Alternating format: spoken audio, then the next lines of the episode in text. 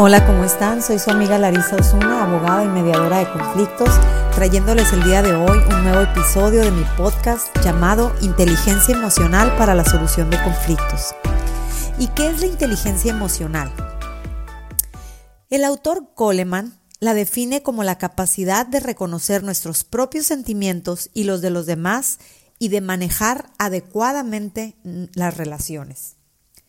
Existen varias teorías sobre inteligencias múltiples, y es que las personas poseemos diferentes capacidades que nos permiten reaccionar a esos estímulos que, que nos son dirigidos de tal o cual forma por los demás.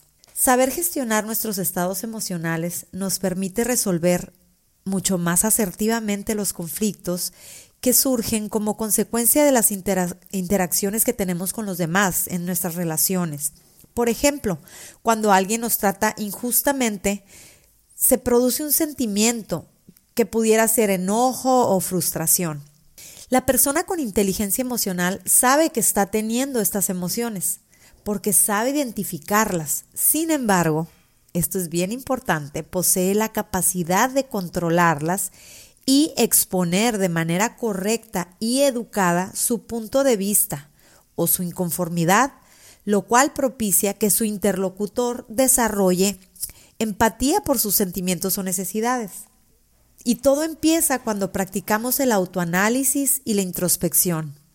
Pero para esto necesitamos contar con una dosis de humildad para emprender la tarea de mejorarnos a nosotros mismos, de aprender nuevas formas de relacionarnos, de desaprender anteriores formas de relacionarnos que no han funcionado y que han sido ah, propiciadoras de conflictos.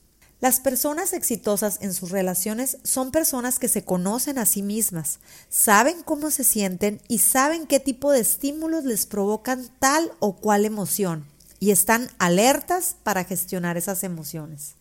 Y gestionar emociones implica saber adaptarse a una situación o alguna dinámica social, lo cual se da cuando el inteligente emocional regula su comportamiento porque es consciente de la importancia de la relación o de lo que puede perder si no controla sus reacciones.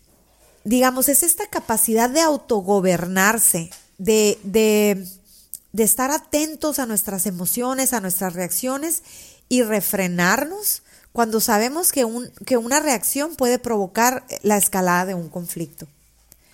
Las emociones humanas han sido estudiadas y expuestas desde tiempos ancestrales. La Biblia, en el libro de Gálatas, se refiere a ellas como los frutos de la carne y los frutos del espíritu. Y a la autorregulación se le menciona como el dominio propio, que es una buena manera de llamarlo, es dominio propio, me autodomino, me controlo. La ética también las ha hecho parte de su campo de estudio. Las habilidades sociales juegan un papel importante en la inteligencia emocional para prevenir y solucionar conflictos. Una persona con habilidades sociales está consciente de su entorno, valora las relaciones o interacciones en las que participa, entiende las normas sociales, los usos y costumbres, respeta ideologías y entiende las diferencias como algo que puede enriquecer y no necesariamente restar en una relación. Esto no significa que no podemos disentir y tener valores opuestos, ni estoy hablando de una persona que, que se allana a todo lo que los demás dicen o que, se, o que se reprime de sus emociones. Pero sí estoy hablando de poder discrepar con bondad. Hay que aprender el arte de discrepar con bondad. Y por ahí tengo un blog en mi página de internet cuando tengan oportunidad que se llama Discrepancia y Bondad. Hablar y no gritar. Escuchar más de lo que hablamos. Evitar generalizaciones como siempre, nunca, lo sabía. No esperaba menos de ti. Aprender a escuchar para comprender los argumentos de la otra persona. Separar a las personas del problema. Eso es súper importante. Separar a la persona del problema. Atacar el problema y no atacar a la persona. No dirigir estos ataques personales. Todas estas son manifestaciones de una inteligencia emocional activa. ¿Cómo podemos aplicar la inteligencia emocional para solucionar conflictos? Lo más importante es entender el origen de esos conflictos e identificar las emociones que rodean al conflicto y llamarles por su nombre. Es muy importante que antes de reaccionar se dé el análisis y la observación de lo que está sucediendo para tener una comprensión integral del problema que nos permita ser parte de la solución y dejar de ser parte de la causa. Desarrollando empatía por medio de la escucha activa, no estancar la relación hacia el pasado, sino con una mirada hacia el futuro de la relación como desearíamos que fuera de aquí en adelante. Hacer todas las preguntas correctas, ser creativos para solucionar, entre otras muchas habilidades y fortalezas emocionales que se pueden aplicar en la solución de conflictos. Estas competencias son cada día más deseables cuando de elegir colaboradores se trata, ya que está comprobado que el conocimiento técnico no es suficiente para una gestión exitosa en las organizaciones. De hecho, un estudio realizado en el 2018 demuestra que 9 de cada 10 personas que fueron despedidas se debió a su falta de habilidades sociales e inteligencia emocional.